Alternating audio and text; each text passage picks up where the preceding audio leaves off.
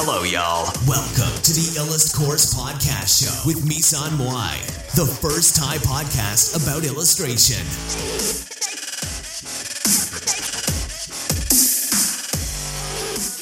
สวัสดีค่ะ วันนี้มาพบกับรายการอิลัดพอดนะคะสำหรับวันนี้เนี่ย ก็จะเป็นการคุยสบายๆนะคะ กับพี่มุ้ยนะคะ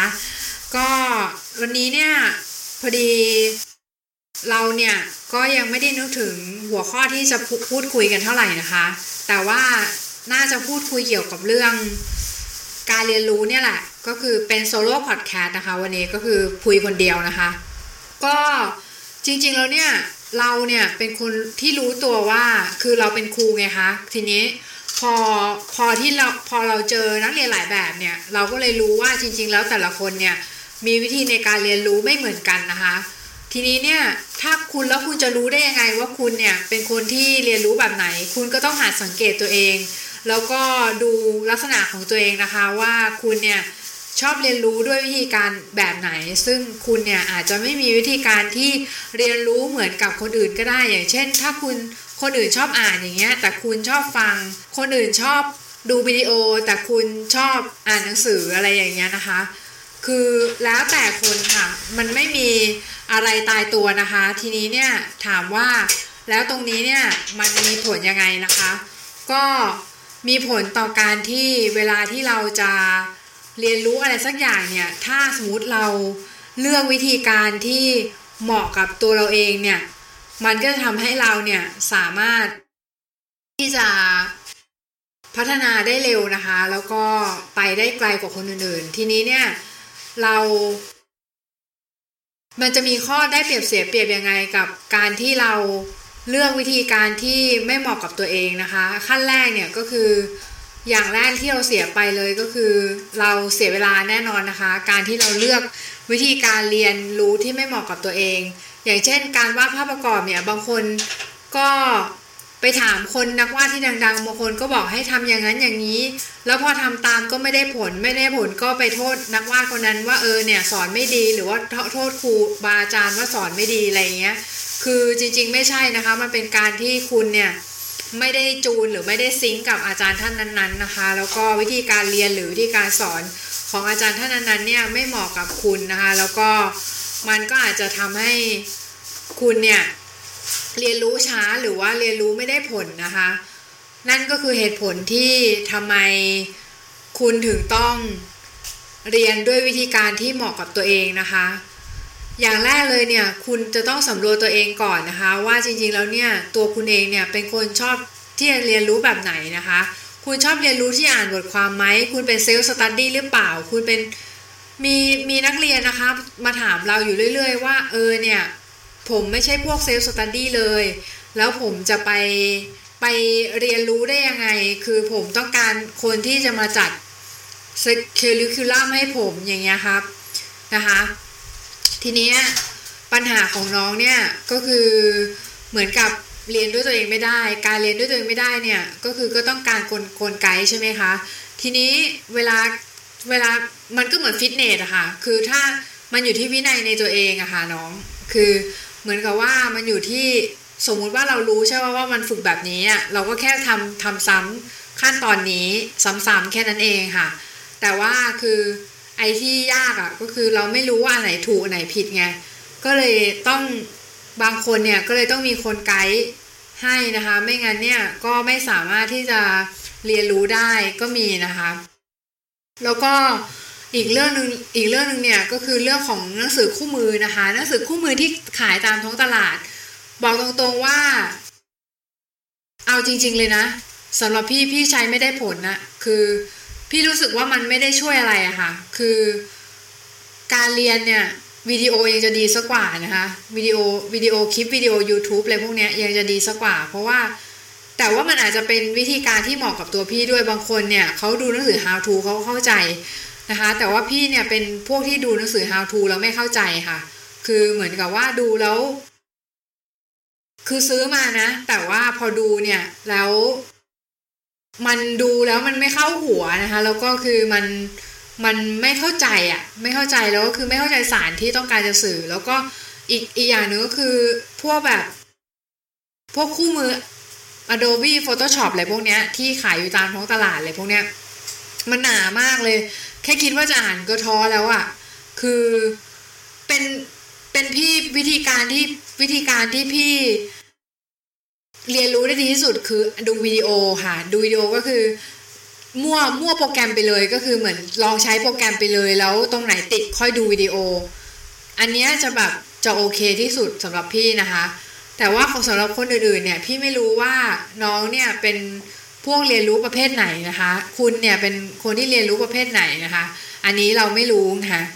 ก็คือเราก็ไม่สามารถเดาได้ว่า เออเนี่ย คุณเนี่ยเป็น คนเรียนรู้ประเภทนี้นี้นี้นะ อะไรอย่างเงี้ย ควรจะเรียนเรียนแบบนี้นะ แบบนี้นะ อะไรเงี้ย คือไม่สามารถฟันธงไปได้เพราะแต่ละคนเนี่ยก็มี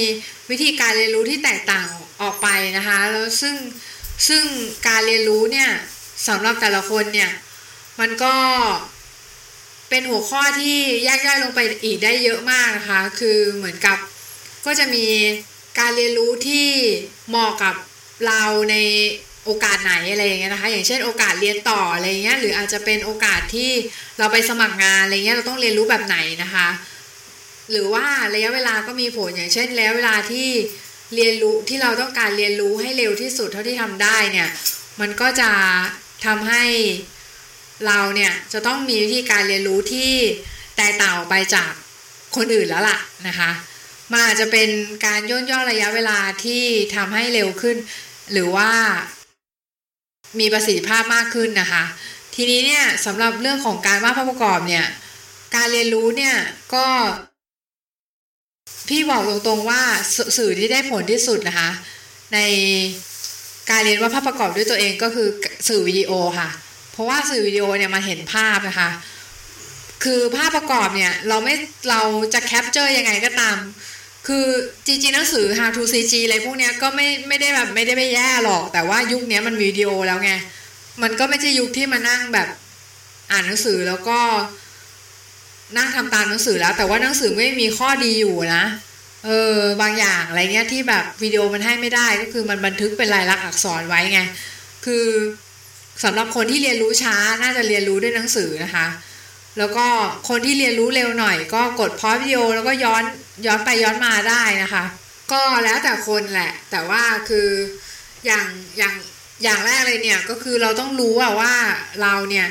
เป็นคนที่เรียนรู้แบบไหนนะคะ แล้วก็คือเราชอบเรียนรู้แบบไหน แล้วก็เราเรียนรู้ได้แบบไหนได้ดี แล้วก็ เราเรียนรู้แบบแบบไหนได้เร็วนะคะ แล้วก็ทำวิธีนั้นให้มัน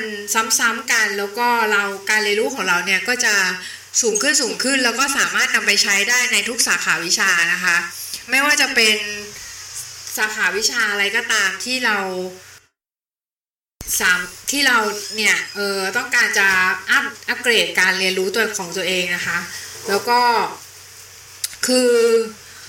อันนี้เนี่ย คิดว่าน่าจะเป็นประโยชน์ แล้วก็เรื่องที่สองก็คือเรื่องเรื่องของอนาคตนะคะอนาคตก็คืออนาคตของสื่อในอนาคตก็คือ จะเป็นเรื่องของการไลฟ์หรือว่าการที่เราทำพวกวิดีโอไลฟ์สตรีมอะไรพวกนี้นะคะ แล้วก็พวกนี้มันก็จะ มาแทนที่สื่อเดิมๆหรือไม่ก็อาจจะทำให้สื่อเดิมๆเนี่ยหายไปบางส่วนนะคะ แล้วก็คือสื่อเดิมๆเนี่ยมันอาจจะไม่ได้หายไปสัทีเดียว แต่ว่าคนอาจจะแบบเสพน้อยลง หรือว่า ดังนั้นนะคะเราก็จะต้องตื่นตัวกับการพัฒนาของเทคโนโลยีต่างๆนะคะ เพื่อที่จะได้ตามเทคโนโลยีได้ทันแล้วก็ ไม่ตกยุคไปก่อนนะคะ แล้วก็ทำให้เราเนี่ย มีทัศนวิสัยที่ไกลอยู่ตลอดเวลานะคะ แล้วก็สามารถก้าวทันโลกแล้วก็ปรับตัวตามไปตามโลกได้ทันนะคะ แล้วก็คืออย่างตอนนี้เนี่ยได้ไปได้ไปดูนะคะ สถิติของผู้ใช้งานอินเทอร์เน็ตนะคะ ในโซเชียลเน็ตเวิร์กก็ปรากฏว่าที่ 1 คือ YouTube นะคะ ที่ 2 คือ Twitter นะคะ ที่3เออที่ 2 คือ Facebook นะคะ ที่ 3 คือ Twitter นะคะ ที่สี่น่าจะเป็นอินสตาแกรมทีนี้เนี่ยสำหรับนักวาดภาพประกอบแล้วเนี่ยสถิตินี้เนี่ยส่งผลอะไรบ้างนะคะ อย่างแรกเลยก็คือเรื่องของการใช้งานโซเชียลเน็ตเวิร์กนะคะ ก็คือเราเนี่ย ในฐานะผู้ใช้งานโซเชียลเน็ตเวิร์กต่างๆเนี่ยเราเองก็ต้องตื่นตัวกับการ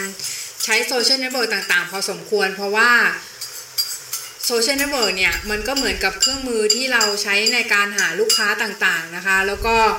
ในขณะเดียวกันเนี่ยมันก็เป็นเครื่องมือในการโปรโมตตัวเองของเรานะคะเหล่านักวาดภาพประกอบนะคะ หรือว่าคนทั่วไปที่สนใจในงานวาดภาพประกอบเนี่ย ถ้าสมมุติอยากได้ลูกค้าเนี่ยก็ต้องโปรโมตตัวเองในช่องทางต่างๆนะคะ ในช่องทางโซเชียลเน็ตเวิร์กต่างๆ แล้วทีนี้เนี่ยในการที่เราจะโปรโมทให้ได้ผลเนี่ยเราก็ต้องดูว่าที่ไหนนะคะที่คนอยู่เยอะที่สุดนะคะ แล้วเราก็พยายามมี Account อยู่ที่นั่นให้ได้มากที่สุดเท่าที่ทำได้นะคะ แล้วก็โปรโมทผลงานออกไปในช่องทางต่างๆ ให้มากที่สุดเท่าที่ทำได้นะคะ แล้วเราเนี่ย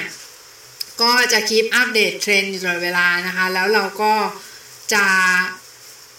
ก้าวทันโลกแล้วก็ก้าวทันเทคโนโลยี แล้วก็เป็นนักวาดประกอบที่ทันสมัยนะคะ ไม่ตายไปตามยุคนะคะ ก็อันนี้เนี่ยก็น่ากลัวมากเลย เพราะว่ามันก็เป็นเรื่องที่เหมือนกับคนที่เคยเห็นนะคะ ที่แบบอาจารย์ที่เคยชอบดัง ๆ มากๆเงี้ยแล้วหายไปเลยเงี้ย คือหายไปเลยนะ หายไปจากสารระบบแล้วคือแบบเหมือนแกเลิกวาดรูปหรืออะไรก็ไม่รู้ แต่ว่าคือไม่มีใครได้ยินข่าวแกเลยหรืออะไรเงี้ยนะคะ มีอาจารย์หลายคนเหมือนกันที่เป็นแบบนั้นนะคะ แล้วก็คือถ้าใครไม่อยากเป็นแบบนั้นเนี่ยก็ต้องพยายามติดตามเทคโนโลยีที่เปลี่ยนไปอยู่เสมอ แล้วก็ติดตามเทรนที่เปลี่ยนไปนะคะ แล้วก็ลองดูว่าอะไรที่เราสามารถปรับปรุงได้ไหม เราสามารถเปลี่ยนแปลงได้ไหม เพื่อที่ทำให้มีฐานลูกค้ามากขึ้น หรือว่าอาจจะเป็นการฝึกใช้โปรแกรมใหม่ๆไหม ฝึกตัดต่อวิดีโอหรือเปล่าอะไรเงี้ยนะคะ เพื่อเรียนรู้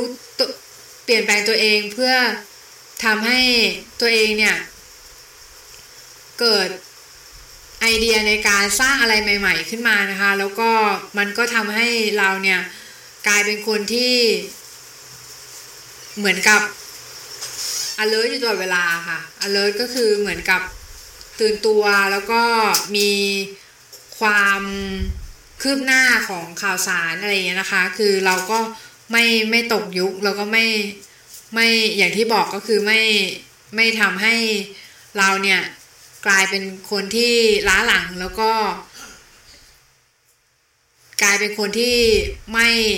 อยู่ในเทรนด์นะคะไม่อยู่ในเทรนด์ก็คือเหมือนพอตกตกยุคไปเนี่ย เราก็จะน่ากลัวมากเพราะว่ามันเหมือนแบบเหมือนการ disruption ก็คือเหมือนที่การที่แบบ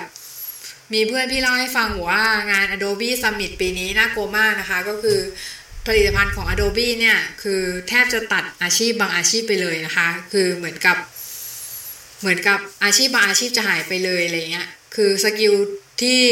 หลายๆ คนฝึกมานับยาวนานเนี่ย ถูกแก้ไขได้ด้วยแบบบกการใช้โปรแกรม กดคลิกเพียงสองสามปุ่มอะไรเงี้ยนะคะ ซึ่งพี่ก็ไม่รู้เหมือนกันว่าสิ่งที่พี่เพื่อนพี่พูดเนี่ยมันหมายความว่ายังไงนะคะ แต่ว่าจากที่พี่เข้าใจเนี่ยพี่รู้สึกว่าเทรนด์พวกเนี้ยมันเป็นเรื่องที่เราจะต้อง keep up อยู่แล้วนะคะ ไม่ว่าจะเป็นเทรนด์เรื่องของการดีไซน์ หรือว่าจะเป็นเรื่องของเทรนด์โลกที่เปลี่ยนไป เพราะว่าการที่เรา ไม่อัปเดตเทรนด์โลกหรือไม่อัปเดตเทรนด์ของในยุคปัจจุบันเนี่ย มันทำให้เราเนี่ยสูญเสีย โอกาสในการเรียนรู้นะคะ ใหม่ ๆ ไปเยอะแยะนะคะ มากมายนะคะ ซึ่งโอกาสในการเรียนรู้เนี่ยก็ทำให้เราเติบโตพอเราเติบโตเนี่ยเราก็จะมีรายได้มากขึ้น แล้วก็มีฐานลูกค้ามากขึ้นด้วยนะคะ แต่ว่าถ้าเราไม่ ไม่จะใส่ใจกับการเติบโตตรงนั้นเนี่ยก็ทำให้เราเนี่ยหยุดอยู่กับที่แล้วเราก็จะไม่ไปไหนแล้วเราก็จะพอเราอยู่ตรงนั้นเนี่ยนานๆไปเนี่ย มันก็จะเน่านะคะ เหมือนแบบเหมือนน้ำน้ำขังในต้นไม้อย่างเงี้ยคือมันก็จะแบบรากเน่าใช่ไหมพอรากเน่าปุ๊บเราก็ตายไงตายพอตายอยู่ตรงนั้นเนี่ยมันก็ไม่มีใครสามารถช่วยเราช่วยเหลือได้นะต้องเจอตัวเราเองอะ่ะจะงอกขึ้นมาใหม่ไหมหรือว่าแบบ หาทางแบบกลายเป็นจุลินทรีย์อะไรสักอย่างอยู่ในดินหรืออะไรสักอย่างเนี่ยเพื่อที่จะให้ได้เติบโตเป็นอะไรสักอย่างต่อไปนะคะ ซึ่งซึ่งมันก็มันก็ยากอะแหละ เพราะว่าคือโลกสมัยนี้มันก็เปลี่ยนไปเร็วมาก แล้วก็อาชีพหลายอาชีพมันก็หายไปอย่างรวดเร็วนะคะ บางอย่างเนี่ยบอทก็มาแทนคนนะคะโรบอทก็มาแทนคนแล้วก็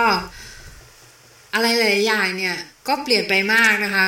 คนกลางถูกตัดออกไปนะคะ ธุรกิจบางอย่าง คนกลางถูกตัดออกไปอะไรอย่างเงี้ยนะคะ อย่างเช่นธุรกิจ Airbnb อะไรพวกเนี้ยนะคะ หรือว่าอาจจะเป็นธุรกิจแก๊ปอะไรพวกเนี้ยนะคะ ก็คือจะมีจะมีจะมีคนกลางที่ถูกตัดออกไปนะคะ จากที่เดิมที่ไม่ไม่มีไม่